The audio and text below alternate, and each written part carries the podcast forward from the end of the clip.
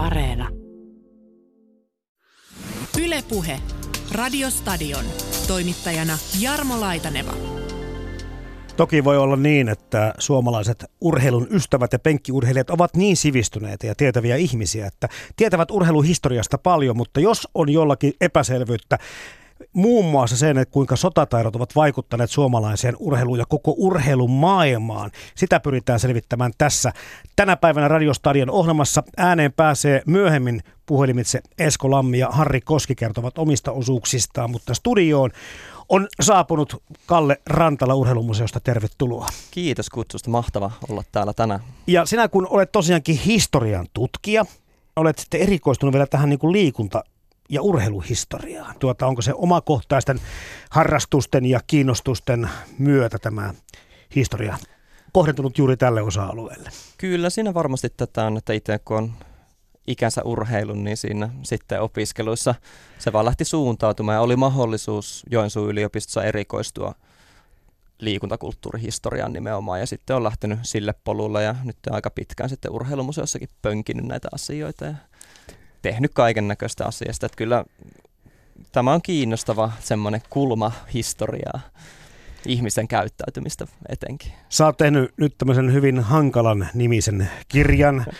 orienteerausta ja ojitusta. Oijustusta. Oijustusta, niin minä sanoin hankalan Kyllä. tuntuisen nimen tämän, tälle suunnistuksen varhaisvaiheesta kertovan kirjan, mutta mitäs muita lajeja sä oot tutkinut? Aika laajasti. Tietysti on ehkä kestävyysjuoksua, kestävyyslajeja tullut paljon pengottua.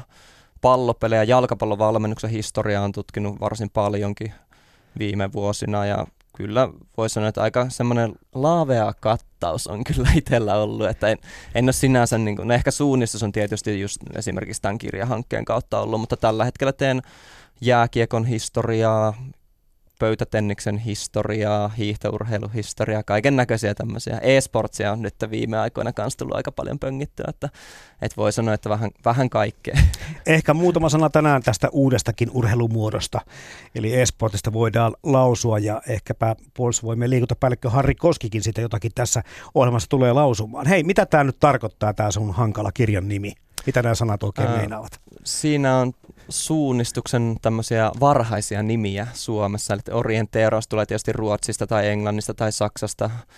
Ja sitten ojustus on taas sitten kompassilla suunnassa kulkemista ollut aikoinaan. Että sehän on, laji on perustunut siihen, että on ollut huonot kartat, mutta hyvä kompassi 30-luvulla, kun marssikompassi kehitettiin, niin sieltä sitten lähdettiin kulkea suunnalla, että löydettiin se rasti.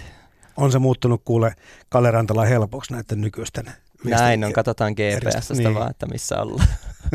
Viimeiset taulut lähtevät olympiakiväärissä näissä olympialaisissa liikkeelle. Juuri nyt kiinalainen ampuu 10,7 kruunaa sillä olympiavoittonsa. Blykin saa 10,1 ja tuo tietää sitä, että Krister Holmperin sijoitus tässä kilpailussa on kuudes ja kultamitali menee Kiinaan. Mennäänkö sinne vähän varhaisempaan historiaan, kun on puhuttu aina siitä, että, että urheilu on oikeastaan, en tiedä onko se paljosta velkaa vai kaikesta velkaa, metsästys- ja sotataidoille. Eli niiden ylläpitämiseksi on aloitettu urheileminen. No se on ehkä vähän kaksipiippunen juttu, että toisaalta voidaan sanoa niin, että on harjoiteltu metsästämistä ja harjoiteltu sotataitoja. Mutta sitten jos puhutaan urheilusta käsitteenä, niin eihän meidän urheilukäsite joku sata vuotta vanha ja ne on tehnyt jotain muuta silloin, silloin vaikka 2000 tai 2500 vuotta sitten, jos puhutaan vaikka antiikin Kreikasta tai Roomasta tai sitten jopa Egyptistä, Intiasta, niin kyllähän sielläkin on ollut leikkiminen keskiössä. Ihmiset on leikkinyt, eliitti on ehkä vähän kilpailun leikkimisessä, sitten on tullut myös näitä sota, sotalajeja, vaikka sitten erilaisia keihääheittoja ja jousiammuntaa, melontaa, tämmöisiä lajeja, mitkä on hyödyttänyt myös sitten sotimista. Tässä ennen haastatteluakin sä taisit jo vähän vinkata siihen suuntaan, kun mä näitä kysymyksiä pohdiskeli, että meillä on tästä vanhasta urheilusta niin kuin tämmöinen hyvin antiikin olympialaisiin keskittynyt kuva, että millaista Kyllä. se homma oli. Totta Joo. kai mäkin lähdin sieltä niin kuin miettimään niitä lajeja ja mm. totesin, että kaikki lajit, mitä tunnen ja tiedän siellä harjoitettaneen, niin ovat liittyneet sotataitoihin. Ja. Mutta se kuva ei ole suinkaan koko kuva. Ei tietenkään. Et toki antiikin lajit on ollut hyvin, siis antiikin olympialaisten, jotka oli osa vaan näitä panhelleenisia kisoja, niin, niin, niin kyllä suuri osa lajeista oli tietysti tämmöisiä, mitä voitiin hyödyntää sotimisessa ja osallistujatkin oli isoilta osin ammattisotilaita tai urheilijoita.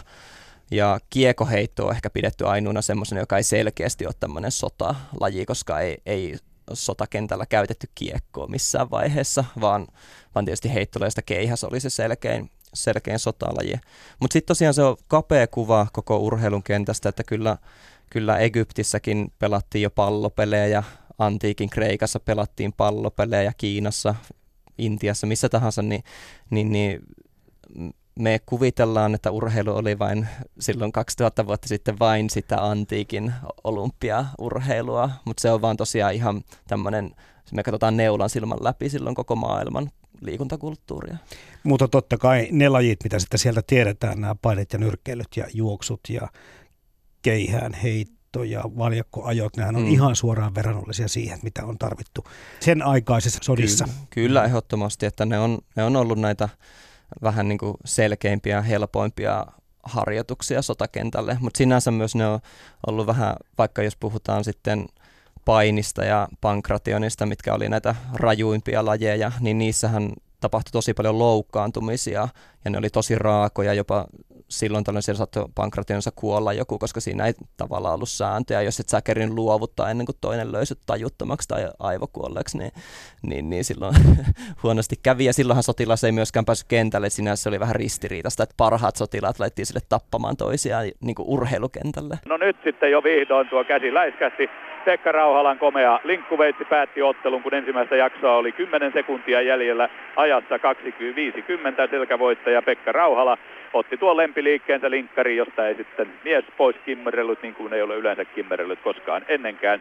Tässä puhutaan siitä, että kuinka sotataidot ovat vaikuttaneet urheiluun, niin tässä jo oikeastaan Kalle Rantala heti tuli sitten niin kuin se toinen kulma tähän samaan aiheeseen, eli tämä leikkiminen. Mm. Eli voisiko tehdä semmoisen johtopäätöksen tästä kaikesta, että, että nykyaikainen urheilu, joka on tämmöistä itsensä ja yleisömassojen viihdyttämistä, niin on sitten velkaa näille kahdelle eri linjalle. Kyllä. On sille leikkimiselle, mikä on tässä kaiken niin kuin, aivan niin kuin turhaa toimintaa ollut, mutta tärkeää, ja taas sitten nämä sotataidot. Kyllä, kyllä. Että moni lajihan on niin yhdistänyt nämä kaksi elementtiä, tosi semmoisen vakava henkisen itsensä kehittämisen ja kilpailemisen, mutta sitten toisaalta myös, että se on kivaa ja viihdyttävää ja itsensä viihdyttämistä nimenomaan sillä, että kun on vaan kiva pallotella ja sitten toisaalta toisaalta on kiva tehdä sitä muiden kanssa, että sen takia joukkuepelit on ihan älyttömän suosittuja, että ne yhdistää nykypäivänä näitä kahta eri teemaa. Egypti tuli tuossa mainituksi jo, ja varmaan sellainenkin totuus taustalle kätkeytyy, että sitten niissä yhteiskunnissa, jossa oli sen verran vaurautta, että kaikki aika ei mennyt sitten työnteko ja ravinnon hankkimiseen, niin jäi aikaa kehitellä kaikenlaisia ideoita. Joo, eli käytännössä sen jälkeen, kun maanviljelystä tuli laajamittaista ja alkoi syntyä kunnollisia kaupunkeja, niin sinne tuli näitä yhteiskuntaluokkia, ketkä ei todellakaan tehnyt sitä työtä, vaan heillä oli aikaa vaikka filosofoida, niin heillä oli myös aikaa leikkiä. Totta kai eliitillä, eliitillä oli sitä kaikista eniten ja mutta sitten jos tullaan vaikka keskiajalle, niin sittenhän oli esimerkiksi niin, että sunnuntai oli pyhäpäivä, jolloin käytännössä kaikilla ihmisillä oli aikaa leikkiä ja pelailla ja tehdä vaikka mitä. Että, että sinänsä urheilu ei ole ollut kuitenkaan historiassa pelkästään niin kuin eliitin harrastus. Miettii tätä urheilun ja sotataitojen yhteistä historiaa, niin tulee mieleen tietyt lajit. Ja veikkaanpa, että tämä pesäpallo, oli sitten tarua tai ei, kuinka sotaansa sen historia onkaan, niin toinen sitten asia on tietenkin ampumahiihto ja totta kai nämä kamppailulajit tulee mieleen ja ammunta tämmöiset, mutta Kalle Rantala, miten vahva yhteys suunnistuksella sotataitoihin on? No sinänsä se, että löydät oikean paikkaan sotimaan, niin se on varmasti se tärkein. Terveellisempää olisi löytää väärään paikkaan. Niin, se olisi niin lopulta parempi, että kukaan ei kohtaisi toisiaan, niin kukaan ei kuolisi.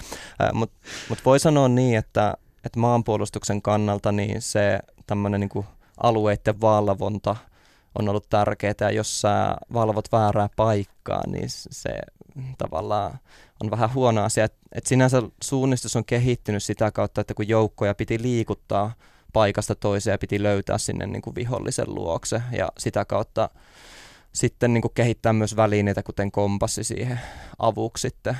Ja niin kuin siis toki kompassi on aikaisemmin, mutta maastokompassi on nimenomaan kehitetty kyllä armeija, armeija lähtöisesti.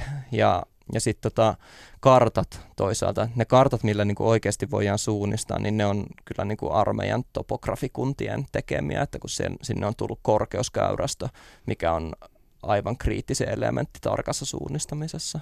Että voidaan niin kuin sijoittua oikeaan paikkaan täsmällisesti. Laukaus on tapahtunut ja melat heiluvat. Siellä pyörteet käyvät kuin vesimyllystä ja suomalaiset ovat tuossa rykelmässä mukana. Totta kai kaikki ovat aivan tasaisena vielä tässä vaiheessa. Ja yksi vain putoaa. Kanottien keulat ovat todella tasoissa, että jos sitä jonkun sanoisin, joka on johdossa, niin se on tällä hetkellä Norja. Kun sua kuuntelee, niin suunnistus on kyllä melkeinpä olemassaolonsa velkaa sotataidoille ja vanhoille armeijoille. Joo, kyllä, kyllä suunnistuksen niin synty ja kehitys niin todella vahvasti, jos sen nyt laittaa tuonne johonkin 1900-luvun alkuvuosikymmenelle Suomessa, ehkä 20-30-luvulle, samoin Ruotsissa, Norjassa samoihin aikoihin ja vähän aikaisemmin, niin, niin, niin kyllähän armeija sitä kehitti käytännössä ja, ja tämmöiset vapaaehtoiset maanpuolustusjärjestöt.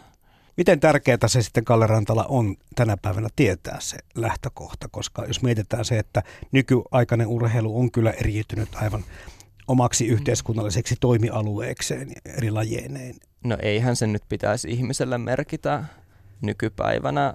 Et siis totta kai on kiva tietää asioiden juuria, mutta eihän se nyt siihen niin kuin harrastamiseen pitäisi vaikuttaa millään tavalla, että mikä se lajin oikea tausta on.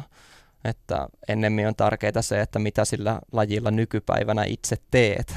Että jos, jos se on sinun mielestä kivaa, niin harrasta sitä. No mikä oli sun niin kuin lähtökohta kiinnostua ja alkaa harrastaa ja valmentaa suunnistusta? Liittyykö se näihin historiallisiin elementteihin vai oliko se vaan kiva rämpiä pusikossa? Se, se liittyi siihen, että se vaikutti haastavalta lajilta. Eli, eli mulle niin kuin suunnistus tarjoaa tietysti semmoista niin kuin uteliaalle luonteelle semmoista niin kuin mahdollisuutta toteuttaa itseään uusissa paikoissa. Eli kun sulla, sulla on aina uusi rata edessä, se ei ole se sama juoksurata, mitä kierretään, vaan aina uudessa maastossa, aina erilaisella radalla ja sun pitää selviytyä sieltä mahdollisimman nopeasti pois, niin se on niin kiehtovaa, että sä et, sä et koskaan niin kuin ole valmis tekemään täydellistä suoritusta, kun se on aina kuitenkin sitten u- uudenlaisia tehtäviä ja haasteita siellä edessä, että se on sinänsä niin kuin tosi kiinnostava laji, että kun siinä ei ole mitään semmoisia niin selkeitä standardeja kuin vaikka seivashypyssä, että siellä kuitenkin on se rima ja seivas ja se samanlainen kenttä, niin, niin, niin se, se on niin kuin paljon hallittavimmissa oleva laji vaikka se on totta kai äärimmäisen vaativa laji, mutta suunnistuksessa tämmöisiä samanlaisia elementtejä niin kuin loputtomasti siellä maastossa, ja sitten kun kartat on erilaisia kompassit toimii vähän erilainen, näin poispäin, niin kyllä siinä on omat haasteensa. Niin, eli pari muuttujaa matkalla. On pari muuttujaa. Kohta kuullaan tosiaan toistakin suunnistusmiestä, puolustusvoimien liikuntapäällikkö Harri Koskea, mutta kuunnellaan ennen sitä, mitä Esko Lammi kertoo sotilasurheilusta. Esko Lammi on tutkinut aihetta hyvinkin laajalti. Ja siinä kaikessa kiireessä lähtee myöskin Ingberg liikkeelle keihäs takana ja lähtee kaukaa kaukaa viivan takaa, mutta käy korkealla ja menee, menee hyvin näköisesti 63 metriin Mikaela Ingberg. Hieno hyvä heitto, hän saa onnittelut Heli Rantaselta Mikaelalta. Hyvä heitto, se mitä hän tällä kaudella on myöskin, mihin hän on pystynyt ja hän tulee myöskin keihään heiton peliin entistä vahvemmin myöskin mukaan. Nyt on puhelimessa Esko Lammia. Olet kirjoittanut jo aikaa sitten tämän liike ja tuli urheilumaapuolustuksen ja maanpuolustusurheilun tukena teoksen ja nyt teet sitten Sotilasurheiluliiton 50-vuotis historiikkia. Sulla on tuntuma sitten siitä, että minkälaiset ovat sitten ollut tällä tavalla perinteisesti tai yleisellä tasolla, kun puhutaan Suomen puolustusvoimista ja urheilujärjestöistä tai urheiluseuroista, niin mitkä nämä välit ovat olleet? No joo, siis tota, jos nyt lähte, lähtisi tavallaan niin kuin liikkeelle vähän varha, varhaisemmasta vaiheesta, eli, eli tuolta ihan tuosta vuosisadan alkupuolelta alkaen, niin, tota, niin siinä vaiheessa, kun, kun tota Suomi itsenäistyi tavallaan Venäjän vallan alta, niin silloin on ollut silloin jo Venäjän aikana, sortovuosien aikana syntyi tämä urheiluseura puumi, eli, eli kun vanhassa Suomen sotaväessä harjoitettiin erittäin paljon voimistelua ja sitten ampumakilpailu, hiihtokilpailu ja juoksukilpailu toimintaa, niin, niin sitten kun tämä sortovallan äh, toimenpiteinä venäläiset lopetti tämän Suomen sotaväen, niin se tavallaan se voima, mikä ihmisissä oli, niin se koordinoitu sitten tämmöiseen siviilitoimintaan ja perustettiin siviiliseuroja, urheiluseuroja,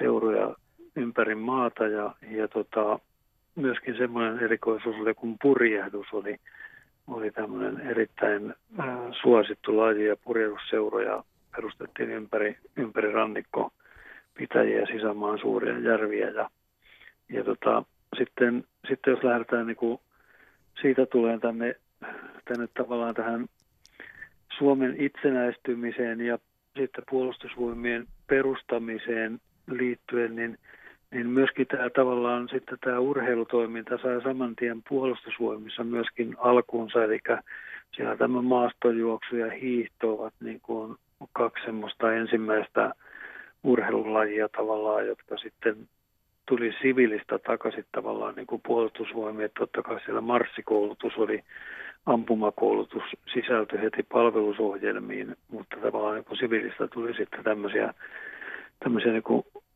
feedbackkejä tavallaan takaisinpäin. Ja, ja tota, sitten myöskin uinti oli yksi sellainen asia, joka sotaväessä tuli heti alkuunsa, alkuunsa ohjelmistoon. Ja yleisurheilu eri lajeinen ja niinpä silloin 20-luvulla puolustusvoiman mestaruuskilpailutkin järjestettiin. Muun muassa yleisurheilussa, järjestettiin puolustusvoiman mestaruuskilpailut. Ja tällä tavalla tavallaan niin kuin tämä sai niin kuin alkuunsa tämä, tämä urheilutoiminta sotaväessä ja sitten samanaikaisesti myöskin niin, niin se käynnistyi suojeluskunnissa. Niin, tämä suojeluskuntien merkitys, sitä on kyllä monessa eri otteessa korostettu, mitä tulee siihen urheilulajien harjoittamiseen. Pesäpallo on se tyypillisin esimerkki, mutta ei kai tätä voi tosiaan niin tätä asiaa ihan sivuttaa. Se, se oli kuitenkin niin kuin heidän toimestaan aika moista niin kuin panostusta siihen kokonaisuuteen, että kaikki pysyisi kondiksessa. Joo, kyllä siis tota, tähän voidaan ajatella sillä tavalla, että suojeluskuntajärjestö kokonaisuudessaan niin – oli samalla myöskin maan suurin urheilujärjestö ja sillä oli noin 600 paikallisosastoa ympäri maata. Ja voi sanoa, että melkein jokaisessa paikallisosastossa rakennettiin 20- ja 30-luvun aikoina yksi urheilukenttä, yksi ampumarata, joku lentopallokenttä tai pesäpallokenttä. Sitten erittäin suuri määrä rakentiin hyppyrimäkiä. Hmm. Se oli koko tämä mäkiurheilun niin kuin aloitus tavallaan, niin, niin se on niin kuin suojeluskunnan ansio, samoin kuin sitten Tahko Pihkalan lanseeramo pesäpallon käynnistys ja samoin sitten suunnistuksen pikkuhiljainen yleistyminen ja, ja tota, niin kuin har, tämmöinen urheilullinen harjoittaminen, niin ne on kaikki niin kuin suojeluskunnan aikaansaamia toimenpiteitä. Niin, tässä tietysti tulee mieleen, kun kuuntelee tätä lajivalikoimaa, niin edelleenkin kaikki hyvin suosittuja ja merkityksellisiä urheilumuotoja ja lajeja nämä ovat, mitä, ovat, mitä olette Lamio tässä luetellutkin, niin voisiko sitä ajatella, että armeijat ja puolustusvoimat ovat kiinnostuneet nimenomaan tällaista lajeista sitten niiden taistelutaitoja kehittävien tai ylläpitävien ominaisuuksien vuoksi?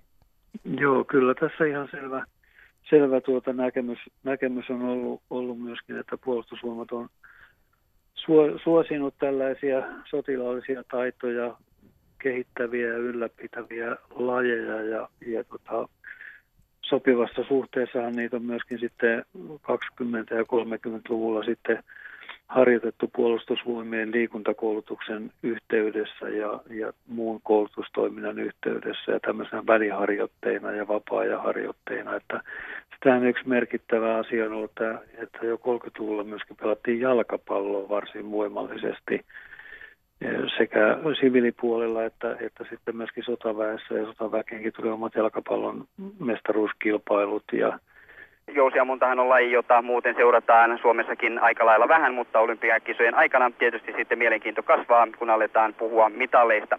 Täällä ammutaan siis kaksi kertaa fitakierros ja fitakierrokseen kuuluu neljä matkaa, miehillä 90, 70, 50 ja 30 ja naisilla 70, 60, 50 ja 30 metriä.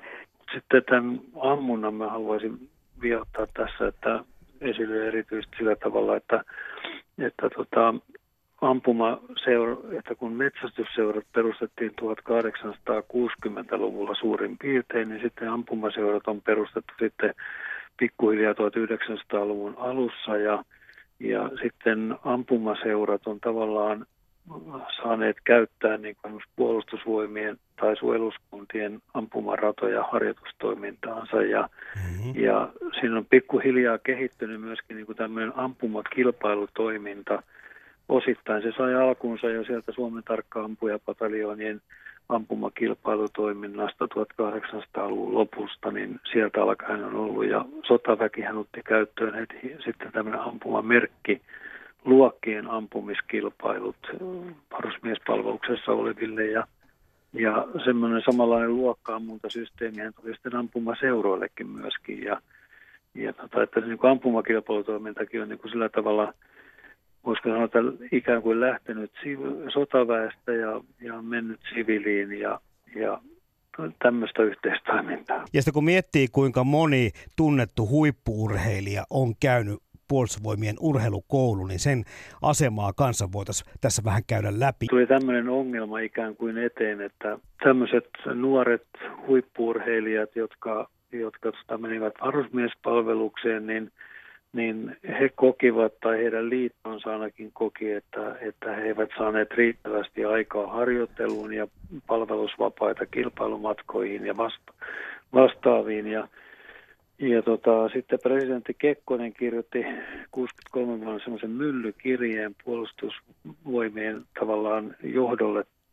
kohdistettuna, että, että on se kummallista, jos ei parisataa varusmiespaloksessa olevaa huippuurheilijaa voi suor, niin kuin sen asepalveluksen yhteydessä suorittaa myöskin niin kuin tätä huippuurheiluharjoittelua ja, ja osallistua kilpailutoimintaan. Ja tavallaan tämän myllykirjeen perusteella sitten istui tämmöinen kenraalikomitea, joka, joka sitten laati, laati tota, silloisen kapteeni Kalevi Römpötin ehdotusten mukaisesti tämmöisen suosituksen, että perustettaisiin neljä sellaista erillistä urheilujoukkuetta puolustusvoimien, minne nämä huippuurheilijalupaukset sitten otettaisiin varusmiespalvelukseen ja, ja sitten tota, heille niin kuin taattaisiin tietty määrä vapaa-päiviä harjoitteluun ja kilpailumatkoihin ja vastaavia. 64 vuonna niin kuin tämä laitettiin toimeen, toimeen ja tota, silloin sitten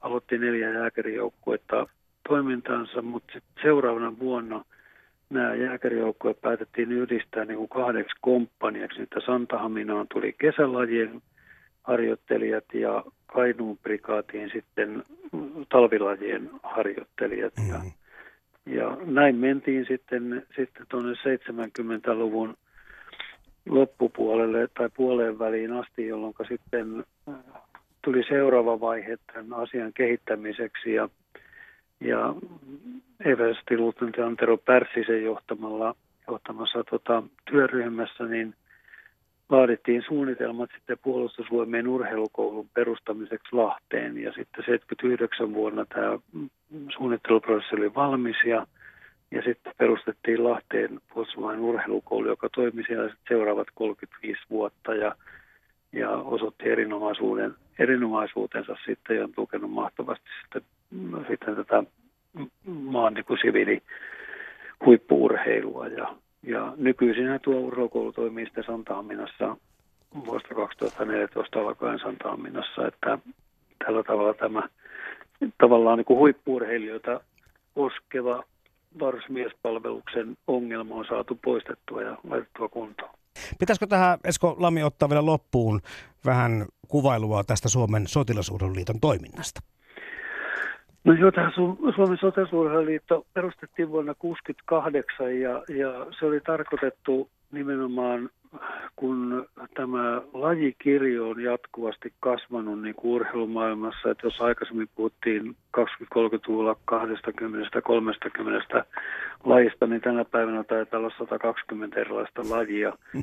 Niin tämä, tämä tota noin, perustettiin 68 vuonna sillä ajatuksella, että voitaisiin tarjota palveluksia tavallaan palkatulle henkilöstölle, varusmiehille ja palkatuhenkilöstön perheenjäsenille niissä lajeissa, joissa puolustusvoimat ei järjestä niin kuin urheilutoimintaa tai kilpailutoimintaa. Ja tämä niin kuin lähti siitä, siitä liikkeelle ja sitten tämä on vuosikymmenten saatossa, niin tästä on tullut semmoinen erityisesti varusmiesten vapaa-ajan liikuntakerhotoimintaa vetävä organisaatio. Ja lisäksi sotilasurheilijoista on kehittynyt ampumasuunnistuksen lajiliitto, joka siis kuuluu olympiakomitean alaisuuteen ja, ja tota, sotilasurheilijoilla on niin tällainen rooli, tämmöinen kaksitahoinen rooli, että on tämä varusmiesten ja henkilökunnan liikuntapalvelujen tuottaminen ja sitten on tämä ampumasuunnistuksen lajiliitto osuus. Yle Puhe. Näin kertoo siis Esko Lammi. Hän on kirjoittanut muun muassa tämän liike- ja tuli urheilun maanpuolustuksen ja maanpuolustusurheilun tukena teoksen. Ja tutkinut aihetta laajalti vähän muutenkin. Mitäskö Kalle Rantala tässä kohti jo miettiä sitä, että tämä e-sport, josta tulen kysymään kohta vähän lisää. Miten tämä e-urheilu nykyään, liittyykö millään tavalla, kun puhutaan siitä, että se kumminkin urheilu niin kuin otsikon alle menee, entäs puolustusvoimissa? Minkä alle se sitten sinne sijoitetaan? Kyllä mä näen siinä niin kuin joitain liikunnallisia piirteitä, mutta e- enemmän ehkä semmoisia käytännöllisiä, niin kuin ehkä just sotimiseen liittyviä piirteitä. Kaikkihan tietää, että droneilla lennetään jo varsin paljon Kyllä. ja ja simulaattoreilla koulutetaan ja harjoitellaan sitä, niitä skenaarioita, niin, niin kyllähän e-urheilijat on aika, aika kovia kuruja nimenomaan tietokoneella erilaisten juttujen hallitsemisessa, että, että sinänsä voin kuvitella, että puolustusvoimat on varmasti todella kiinnostuneita e- e-urheilijoista ja, ja tämmöistä videopelaajista, jotka osaa käyttää näitä laitteita suvereenisti. Äsken käytiin jo läpi sitä, että suunnistunut aika paljon sitä velkaa sotataidoille, mutta miten tämä meidän kansallinen pesäpallomme? Ymmärrämme sen, että siinä on paljon yhteistä, tarkkaavaisuus, juoksu, syöksyminen, tämä heittäminen ja ennen kaikkea ehkä silmä- ja käden koordinaatio, käsikranaatit. Kun sä oot tutkinut aihetta, niin mikä Kalle Rantala oikeasti niin kuin sotataitojen ja pesäpallon yhteys lienee? No ehkä se on enemmän semmoinen kuvitteellinen yhteys. Että totta kai siinä on näitä liikunnallisia taitoja, joita voidaan ehkä jossain määrin vetää toisiinsa, mutta, mutta tota, enemmän tässä on varmasti kyse siitä, että pesäpallo levisi suojeluskuntien kautta, joka oli maanpuolustuksellinen järjestö, ja sitä kautta me lähdettiin ajattelemaan pesäpalloa niin kuin sotilaslajina. Että kyse nyt kuitenkin enemmän oli vain siitä, että pelin kehittäjä Lauri Pihkala sattui nyt olemaan suojeluskuntien ylin liikuntajohtaja siinä vaiheessa, kun pesäpallo, hän kehitteli pesäpalloa ja sitten hän testautti sitä näiden suojeluskuntien muilla urheiluohjaajilla, jotka innostu siitä, että tämähän on kiva peli. Ja sitten siihen aikaan toisaalta Suomessa ei ollut tämmöisiä laajamittaisia pallopelejä, että jalkapallohan oli hyvin marginaalista vielä siinä vaiheessa ja, ja sitäkin toki pelattiin vähän suojeluskunnissa, mutta, mutta totta kai Lauri Pihkala edisti omaa peliä, mitä hän oli jo vuosikymmenen verran siinä kehitellyt 1910-luvun alkupuolelta asti. Niin, niin, niin enemmän, enemmän tässä pesäpallo hommassa on kuitenkin kyse siitä, että sattumalta vaan nyt pesäpallo sattuu olemaan se suojeluskuntien ykköslaji että ei se nyt mitään suoraa sotataitoa kuitenkaan ole. Piikalahan teki laajaa taustustyötä ja kävi katselemassa eri mantereilla erilaisia mm. mailapelejä ja sitten tota, vielä otti sen suomalaisen, mikä sen lajin nimi? Kuningaspalloa. Kuningaspalloa ja, ja, ja kyllä. Teki, teki sitten tämän pitkäpallon. Ja, ja siis Suomessahan oli valtava määrä eli erilaisia pieniä kylä, kylien mailapelejä ja pallopelejä. Salamapalloakin pelattiin. Mitä liet tämmöisiä, mutta siis tavallaan kyse nyt kuitenkin oli vaan siitä, että standardoitiin näitä tämmöisiä eri kylien pelejä yhdeksi peliksi, mm. mitä niin kuin Pihkala teki tämmöisenä innokkaana urheiluedistäjänä ja halusi saada niin kuin valtakunnallisesti tämmöisen merkittävän, merkittävän suomalaiskansallisen pelin sitten. Mutta totta kai tuntemattoman sotilaan eri versioita kun kattelee, niin näkee tiettyjä yhtäläisyyksiä sitten näissä juoksuhaudossa syöksymisessä ja granaattien mm. heittämisessä ja Jos löytyy olet, olet välillä. hyvä pesäpalloilija, olet hyvä sotilas. No suurin piirtein. Nyt taas kun päästään sitten siihen, että mitä tulevaisuuden tai nykypäivän sotiminen on, niin se on aika kaukana taas näistä asioista, mistä niin, ollaan niin, puhuttu. vaikea sanoa. Että to, Mm. Toki voi olettaa, että varmaan niin kuin, jos olet hyväkuntoinen, voimakas ja sitten toisaalta urheilu tarjoaa tämmöistä kuitenkin niin kuin itsensä kehittämistä, toisen voittamista, tämmöisiä niin kuin kilpailullisia elementtejä. Ja sitten yhteis, niin kuin useimmissa lajeissa on tämä tärkeää, että pystyt tekemään yhteistyötä muiden kanssa, niin kyllähän niitä voi sitten taas rinnastaa siihen, että myös siellä rintamalla, jos nyt tulevaisuudessa edes rintamia on, niin, niin kuitenkin tarvitaan sitä yhteistyötä ja sitä voittamishalua ja semmoista, mutta toisaalta se on varmaan sotatilanne on psyykkisesti niin erilainen ympäristö kuin joku kiva pikku urheilutapahtuma, niin en tiedä sitten, että kuin- kuinka todellisia ne hyödyt lopulta on. Että varmasti on, sanotaan, että urheilusta ei varmasti ole haittaa sotataitojen kannalta. Ja Kaasso lähtee pienellä kakkosrajan näpäys ja se on mainio. Hän syöksyy ykköspesälle, ei tule Huuskoselta heittoa. Lukkari lähti tuon lyönnin perään, mutta ei ehdi, ehdi tuosta polttamaan eikä toki lähdekään yrittämään sen verran hieno tuo Kaassonin kentälle meno oli. Riku Hokkanen lyömässä seuraavaksi, mutta tuo vaihtolyönti kohoaa korkealle. Kopiksi Teemu Isoketo ottaa pallon pois ja näin haavat kakkospesältä. Kaasson takaisin kotipesään. Ei tule paloa, mutta haava kuitenkin. Ylepuhe Radiostadion. Toimittajana Jarmo Laitaneva. Ehkä se kolmas laji, mikä tulee näistä suunnistuksen ja pesäpallon lisäksi mieleen, on se ampumahiihto, joka tuntuu, mm. että se on ihan suoraan otettu sitten talvisodasta.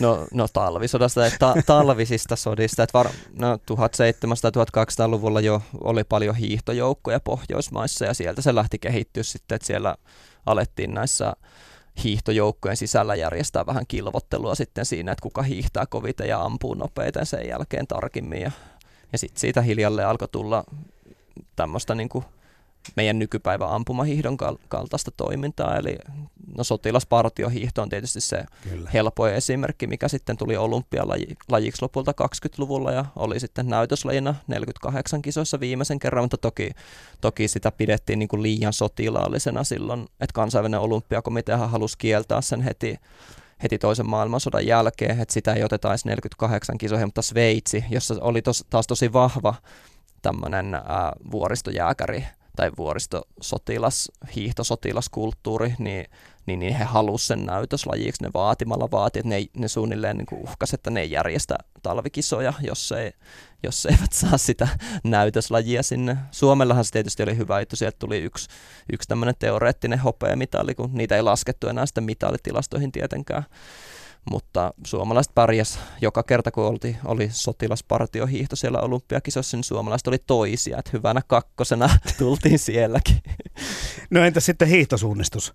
No hiihtosuunnistushan kehittyi samaan aikaan kilpasuunnistuksen kanssa silloin 20-luvun alussa ja sitä kokeiltiin suojeluskunnissa, mutta kappas kummaa ongelmana oli se, että oli vähälumisia talvia, niin oli vaikea järjestää kilpailuja. Ja sitten Nykyajan taas, ongelma. niin, ja sitten taas kun tuli paljon lunta, niin sitten tuli jotain muita haasteita. Ja sitten lopulta suojeluskunnissa todettiin, että, että kesäsuunnistus on paljon järkevämpää kuin tämä tiedusteluhiihto. Niin, niin sitten alettiin järjestää vain tiedustelujuoksuja. Eli se oli tietoinen valinta ja Kyllä. tie tuohon suuntaan lähdetään Kyllä, eli käytännössä ti- Joo. täs, että se tiedusteluhiihto jatkuu pääasiassa niin kuin puolustusvoiman piirissä sitten enää 20-30-luvulla, että suojeluskunnat ei enää käytännössä järjestänyt tiedusteluhiihtokilpailuja, eli hiihtosuunnistusta. Että se tuli vasta sitten myöhemmin, kun tullaan lähemmäs nykypäivään, niin hiihtosuunnistus palasi sitten kunnolliseksi kilpailulajiksi. Kun miettii nykypäivän ammuntaa, niin kyllä sekin on jo aika erkaantunut alkuperäistä tarkoituksestaan. Mm. Mutta tietenkin tämä, myöskin tämä metsästys aspekti tässä tietenkin pitää ottaa mm. huomioon, että silläkin on nykyajankin kyllä merkitystä, mutta se, että millä kaikilla sitä lieneekään aikanaan ammottu, mutta mm. tietenkin ensimmäisenä tulee ehkä mieleen nämä jousikisat ja jotkut vastaavat. Mm. Jousiammuntahan on semmoinen selkeä, että sehän on ollut vuosituhansien ajan niin kuin armeijoiden tärkein ase ennen sitten, kun tuli ruutiaseet mm. käytännössä. Ja, sitten tota, voi ajatella niin, että haulikkolajit on pääasiassa metsästyslajeja ja sitten taas muut niin kuin kiväärilajit on, on sitten ehkä enemmän niitä niin kuin sotilaslajien kautta tullut.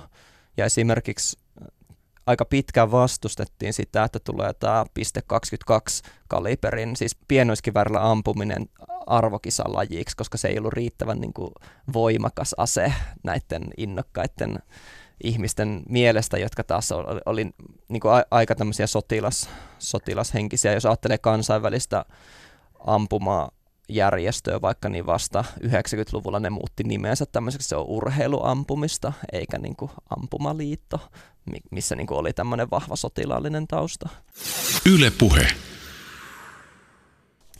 Me jatkamme kohta Kalle Rantalan kanssa keskustelua täällä studiossa, mutta otetaan tähän väliin puhelimen päähän Harri Koski. Toimit siis johtavana liikuntapäällikkönä puolustusvoimissa ja olet myös urheiluvalmentaja, eli näkemystä löytyy molemmilta puolilta.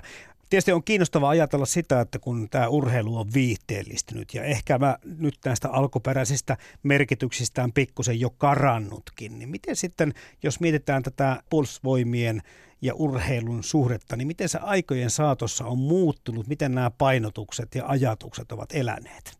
No silloin alussa ehkä vahvasti oltiin sitä mieltä, lähellä sotiakin on eletty sitä, että kaikki pitäisi palvella suoraan sitä sotilaan toimintaa ja sitä taistelukykyä, mutta mitä lähemmäs nykypäivää on tultu, niin on hyväksytty ajatus, että kaikenlainen liike on hyväksi ja hyväksytään paljon muutakin kuin suoraan sotilaan toimintaan liittyvää liikuntaa, jonka kanssa yhteistyötä tehdään, mutta kyllä nyt tietysti sitten taas se ydin on, on sitä edelleenkin, eli kaikki sellaisia kestävyyttä, voimaominaisuuksia, motoriikkaa harjoittava toiminta, mikä palvelee sotilaan tointa, niin on, on meidän intressissä enemmänkin.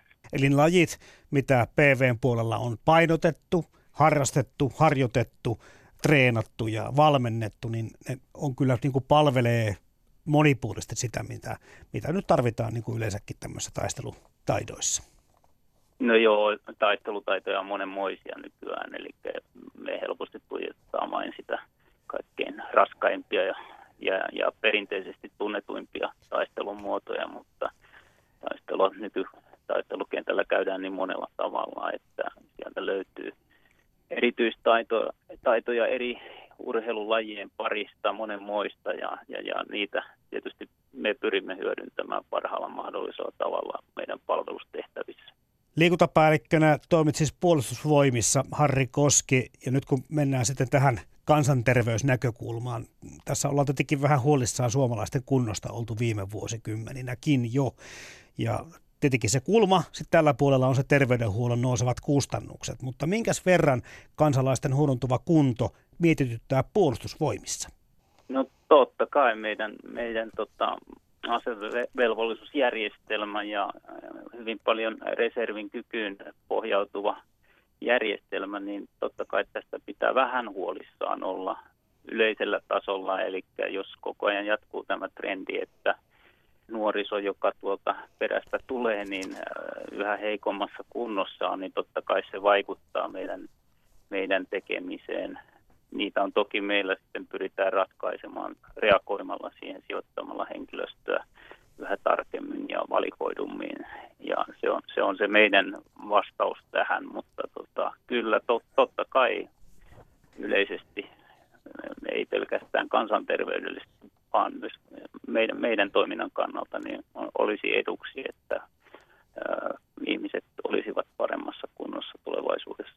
Omana armeija-aikana muista, että 3000 Cooperissa oli vähän semmoinen raja, että jos alle sen juoksi, niin ei oikein ollut vakavasti otettava mies ollenkaan. Minkäs verran armeijan fyysistä kuormittavuutta on jouduttu tässä vuosien aikana rukkaamaan?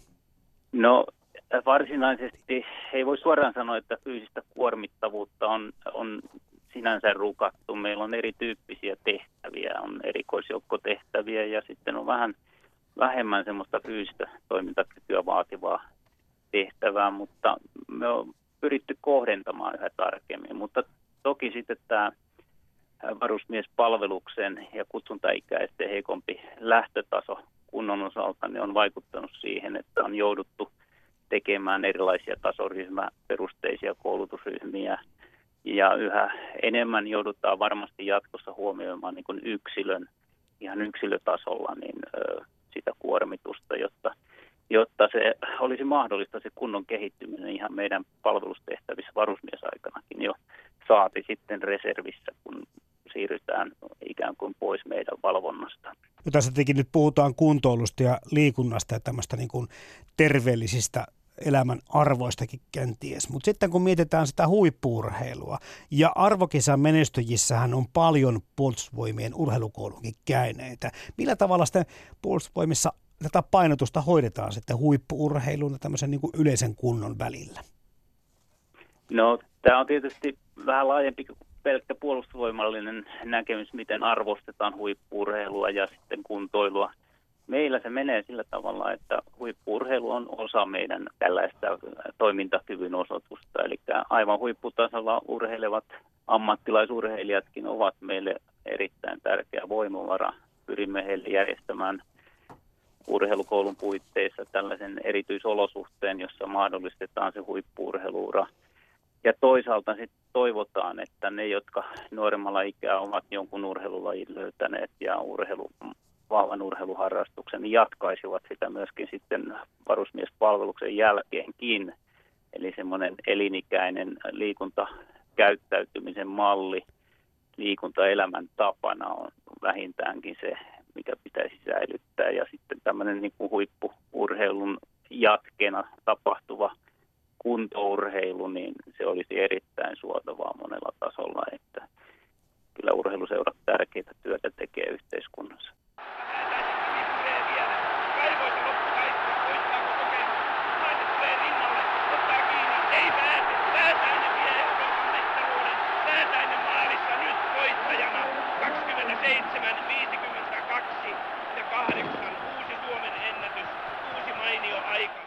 sotilasurheilukilpailulla oli aika paljon painoarvoja. Monissa lajeissa tuntuu, että siellä ollaan tosiaankin ihan maailman kärkeä, maailman huippua. Minkä verran tänä päivänä painotetaan näitä sotilasurheilukilpailuja? No sotilasurheilukilpailussa ollaan mukana kansainvälisellä tasolla, eli kansainvälinen sotilasurheiluliitto on, on järjestö, jossa löytyy kaikkiaan päälajeja noin 27, taisi viimeinen listaus olla yleisellä tasolla – Suomi osallistuu näissä perinteisissä sotilaslajeissa, joita meillä on ollut, ollut talvilajit, hiihto, ampumahiihto ja, ja, ja suunnistus kesäpuolella, ammuntalajit. Sitten on erilaisia sotilasotteluita, on meriviisottelu, sotilasviisottelu, ilmailuviisottelua. Näissä me ollaan ehdottomasti mukana näin sotilasurheilun tasolla ja myöskin kannustetaan sitten täällä meidän palvelusaikana – ja palkatun henkilöstön osalta niin osallistumaan tällaiseen, jotka suoraan palvelee urheilulajina sitä sotilaan tehtävää. Ja näillä on erittäin iso merkitys kyllä sitten myöskin esimerkin antajana muille. Ja sitä kilpailutoimintaa tuetaan tällä hetkellä hyvinkin vahvasti. Tuossa Kalle Rantalan kanssa. Muutama sana vaihdettiin myöskin e-urheilusta. Ja ilmeisesti puolustusvoimissakin asia on jollakin tavalla noterattu, eli erinäköinen tietokone vehtaaminen ja pelaaminen on myös laji, mitä voidaan hyödyntää myös armeijassa, eikö näin, ja puolustusvoimissa yleisesti. Kyllä joo, saimme näyttävästi julkisuutta tässä viime vuonna aiheessa. Ja tota, todellakin haluamme myöskin tarjota mahdollisuuden e-urheilulle suorittaa ase, asevelvollisuus sillä lailla, että se palvelee myöskin niitä henkilöitä itseään, eli tämä on niin kuin yhteiskunnan vastaantulo. E-urheilu sinänsä, niin niitä avuja, joita henkilöillä on, jotka, jotka vahvasti ja vakavasti sen lajin parissa ovat, niin pyritään sitten meillä tietysti hyödyntämään muutenkin, eli tuolla meidän, meidän johtamisjärjestelmän puolen asioissa, niin, niin, niin heistä on varmasti apua ja hyötyä, hyötyä muutoinkin kuin pelkkänä urheilijoina. Toivon toki, että e-urheilijat myöskin sitten jaksavat pitää sitä fyysistä toimintakyvystään huolta, jotta voivat sitä pelaamista jatkaa mahdollisimman pitkään myöskin sitten ammattilaisurallaankin.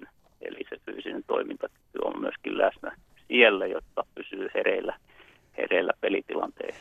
Niin, että tätä e-urheilua ja liikkumista tietenkään tarvitse laittaa vastakkain, mutta nyt tänä päivänä on vähän semmoinen fiilis, että aika monella lapsella ja nuorella aikaa kuluu helpommin tuolla e-urheilun puolella, jossa nyt sitten urheiluun sijoitetaan. Mutta sitten meitä kun ei oikein suomalaisia, meillä ei toimi tämä käskeminen tai uhkailu tai sairauksella pelottelu, niin, niin tuleeko sitten mieleen jotain semmoisia konsteja tai ajatuksia siitä, miten tämä fyysinen toimintakyky ihan kaikilla suomalaisilla, Harri Koski, saataisiin säilytettyä? No eipä siihen mitään ihmeellisiä kikkoja, mutta semmoinen hyvin positiivinen lähestymistapa kaiken kaikkiaan ja semmoisen liikunnallisen elämäntavan niin kuin tuominen esiin, eli todellakaan itsekään usko siihen pakkoon ja, ja patistamiseen, vaan kukin mielekkäällä tavalla lähestyisi aihetta, miten voisin sitä omaa fyysistä toimintakykyä parantaa ja osallistuen sitten johonkin urheiluseuratoimintaan tai muuhun, muuhun ihan omaehtoiseen liikuntatoimintaan. Kyllähän tuommoinen arkiliikunta tietysti on se, mihin, mikä on ensimmäinen lähtökohta, että siihen pitäisi yhteiskunnassa niin kuin panostaa. Eli tämä itse liikkuminen paikasta toiseen, että ihan valintakysymyksiä yksilöillä, että kävelenkö vai menenkö autolla ihan noin, noin niin kuin lähtökohtaisesti. Tulisi semmoinen positiivinen ajattelutapa, että tämä on hyötyliikuntaa menenpä kävellen. Ihan viimeinen kysymys, Harri Koski. Miksi itse valitsit suunnistuksen? No se on aikanaan oikeastaan isän perintöä, eli se on tullut vanhemmilta ja, ja se on, siihen on vain jäänyt aikoinaan koukkuun siinä mielessä, että se on jotain muutakin kuin fysiikkaa, eli ajattelu on aina ollut lähellä sitä tarkoitusta, mitä varten liikun ja, ja haastankin itseäni enemmän, enemmänkin näin vanhemmitenkin vielä sillä, että yritän löytää jotain aina uutta ja koukuttavaa myöskin tuonne korvien väliin, että pelkkä semmoinen fyysinen suorite ei, ei niinkään, niinkään ole ollut ikinä se juttu. Siksi ehkä suunnistus on muotoutunut elämäntavaksi aikoinaan. Yle Puhe. Kamppailulajista kun puhutaan, ne ovat tietenkin nykyään jo niin moninaisia. Mm. Sitä tehdään sitä kamppailua niin valtavasti eri lähtökohdista ja yhdistyy tanssia, yhdistyy milloin mihinkin. Mm. Ja mutta totta kai tämmöinen mies miestä vastaan alkuperäinen puhdas kamppailu niin. myöskin vie meidät Alasti sitten, Kyllä, juuri näin. Vie meidät sitten sinne antiikkiin niin kuin ajatuksinaan.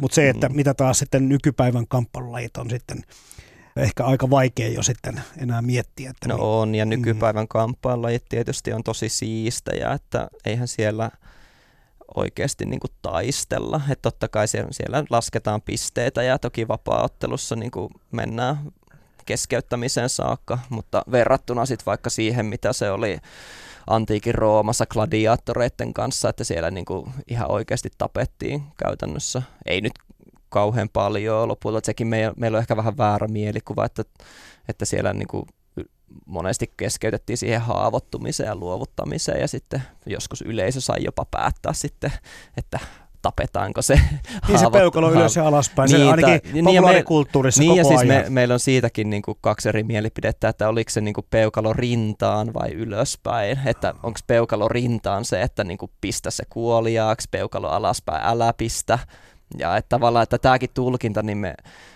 me se tulee nyt jostain näistä elokuvista, gladiaattorista ja tämmöisistä, että, että mikä se niinku todellisuus, ei, ei me tiedetä sitä, että miten sitä peukaloa on oikeasti näytetty siellä. Mutta se kertoo kuitenkin näiden sotataitojen arvostuksen määrästä, jos orja voi ansata vapautensa sillä, että voittaa vastustajansa. Joo, gladiaattorista tuli kauhean arvostettuja siinä yhteydessä, kun olivathan semmoisia niin sotilastaitojen ruumiillistumia sitten ne parhaat gladiaattorit ja et kyllä ne jotkut sai vapauttaa, ne sai rahaa, ehkä seppeleen päähänsä ja tämmöistä voitoista, mutta, mutta kyllähän heitä arvostettiin sitten, ketkä menesty tosi paljon ja he saattoi sitten lopulta niin sen gladiatoriuran jälkeen nousta ihan merkittäviä aseminkin siellä yhteiskunnassa, että ainakin rikastua hyvin mm. paljon. Korosen kova lyönti osuu Puhtimäkeä koipeen. Lyönti tuomitaan laittomaksi. Siitä tulee Korosesta palo, mutta vielä pahemmalta näyttää tuolla kentällä Puhtimäki tuupertuu ykkös-kakkos välille, pitelee päätään. Kyllähän tuo Korhosen lyönti lujaa tulee ja koipeen napsahtaa. Siitä tulee tosiaan palo Korhosesta. Viimeinen lyönti oli laiton. Kalle Rantala Urheilumuseosta, miten toi viisiottelu, onko puhtaasti kehitetty armeijan tarpeisiin? No kyllähän siitä niin kuin kuvaillaan, että se oli tämmöinen, voisi sanoa ratsulähetin testi, että, että tarvitaan nämä taidot, että ratsastaminen ja ampuminen ja juokseminen ja miekkailu ja uiminen eri järjestyksessä toki, mutta, mutta tavallaan se oli niin kuin 1800-luvun ratsumiehen niin kuin oleelliset taidot, että kyllä se varmasti kehitettiin siinä mielessä. Ja kyllähän koko olympialiike voi ajatella, että se kehitettiin niin kuin innostamaan ihmisiä harjoittamaan näitä sotilastaitoja. Että sehän se Pierre de Coubertinin niin kuin lähtökohta enemmän oli kuin mikään rauha-aate, että hän halusi saada ranskalaisille ranskalaisille huonokuntoisille miehille jotain tavoiteltavaa. Jos ajatellaan kuitenkin sitä asiaa, että tällä sotataidolla ja urheilulla on yhteisiä intressejä aika paljon, mutta miten tämän, niin kuin tämän urheilun niin kuin merkitys ja huippuurheilun merkitys sitten maalle rauhan aikana, tuleeko sitä niin kuin toisenlaisia merkityksiä, liittyykö ne millä tavalla toisiinsa? No onko se kansakunnan kyvyn osoittamista, että menestyy olympialaisissa tai jalkapallo MM-kisoissa. En tiedä. Varmasti 20-luvulla se oli suomalaisille tärkeää pärjätä olympiakisoissa. Oli nuori valtio ihan, ihan samalla lailla kuin ää, nykypäivänä jotkut tuoreimmat itsenäistyneet maat haluaa osoittaa sitä menestystä. Ja sitten toisaalta ne, ketkä on niin kuin ketkä ei pärjää koulutuksessa, voi pärjätä urheilussa ja siten päästä freimille. Tai, tai sitten jos ajattelee vaikka Af- Afrikan monia köyhiä valtioita, niin urheilu saattaa olla heille realistisin tie rikastua näille yksilöille ja sitä kautta siitä tulee tärkeää ja totta kai valtio voi prassailla sillä, että meillä on sata, sata kovaa maratonjuoksijaa. Ihan samalla kuin suomalaiset prassailet, meillä on kovia painijoita ja kovia kestävyysjuoksijoita 20-30-luvuilla. Että, että totta kai urheilu, urheilua voidaan käyttää tämmöisenä niin kuin politiikan tai jopa sota, sotimisen jatkeena osoittamassa sitä, että, että miten sitä sanotaankaan, että, että sotiminen on politiikkaa, missä vuodetaan verta ja politiikka on sotimista, missä ei vuodeta verta ja urheilu on politiikkaa ja sotimista, jossa toisinaan vuotaa verta. että, Riippuu et, lajista. niin, että se on tosiaan, että ur, totta kai urheilulle voi antaa tämmöisiäkin, tämmöisiäkin niin tehtäviä, että se on joku kansakunnan kyvykkyyden mittari, mutta sitten toisaalta ne enemmän syntyy ehkä meidän omissa mielissä ja sitten välillä niin kuin isommissakin joukoissa.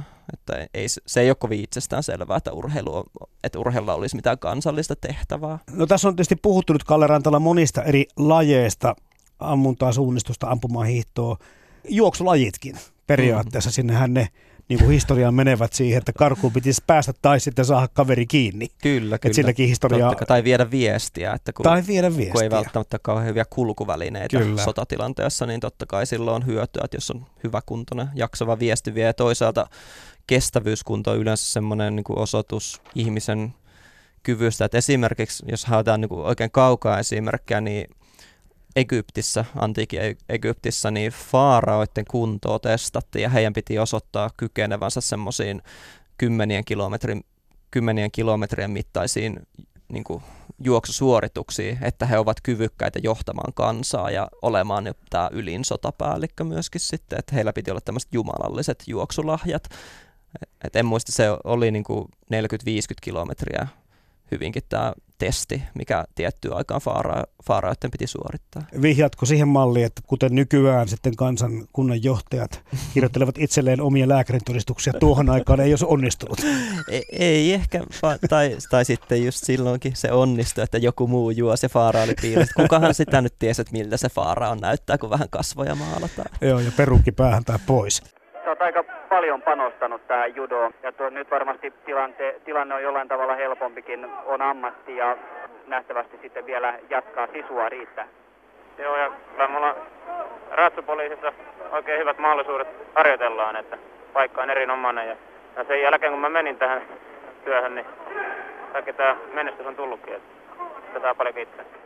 Ehkä toi purjehduskin olisi Joo. kiva ottaa jollakin tavalla mukaan.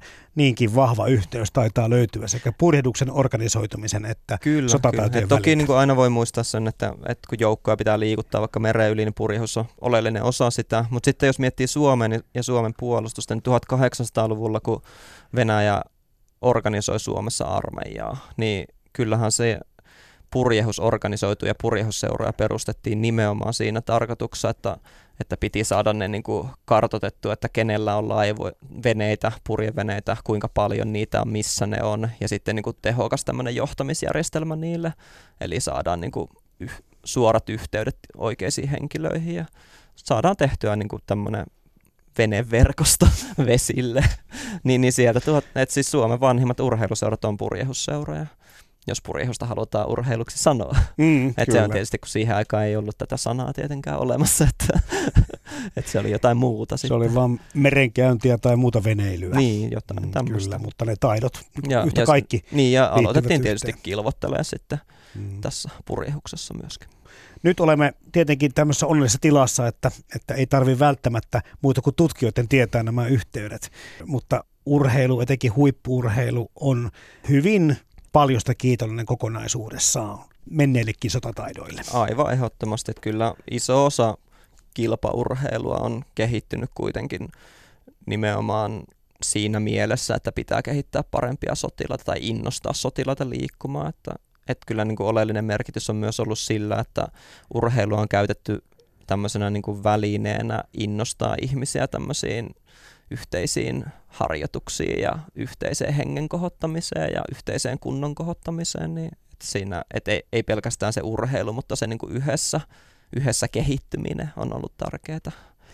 Tässä on kyllä yhteiskunnallisia haasteita tällä hetkellä ja varmaan myöskin tulevaisuudessa, kun mietimme, että miten tämä meidän työelämämmekin on muuttunut ei-ruumillisen mm. työn suuntaan ja sitten muutenkin tuo viide- ja vapaa-aika tahtoo olla vähän No osa meistä kyllä liikkuu intohimoisesti, mutta sitten se suurin osa kansasta niin jättää vähän niin kuin vähän vähälle tuon liikunnan. Niin. Siinä on sekä, sekä kansakunnan niin kuin, tai kansan terveyden että puolustusvoimien uskottavuuden kannalta ihan melkoisia haasteita. Kyllähän se varmasti huolestuttaa puolustusvoimissa, että kun Cooper-testien keskiarvot on pienemmät kuin aiemmin, mutta sitten on hyvä muistaa, että, että silloin kun 30-luvulla lähdettiin talvisota rintamalle, niin ei ne miehet mitään kauhean kovakuntoisia oikeasti ollut, vaan nehän oli tämmöisiä niin kuin raskaan työn raateja, joilla oli sel- selkäongelmia, joilla oli mitä tahansa fyysisiä niin kuin ongelmia, oli sairauksia ja ihan kaikkea, että ei se niin kuin lopulta, kun mennään sotatilanteeseen, niin ei välttämättä se ole ratkaiseva tekijä se, että mikä se fyysinen kunto on. Että totta kai se on tärkeä, tärkeä tekijä, mutta, mutta sanotaan, että voi selviytyä kyllä muutenkin. ja, mutta tänä päivänä ehkä se kaikkein iloisin tämänkertaisen ohjelman yhteenveto on se, Kalle Rantala, että, että nyt urheillaan just for fun ja se on niin kuin just hyvä. Se on erittäin hyvä. Ylepuhe. Radiostadion. Toimittajana Jarmo Laitaneva.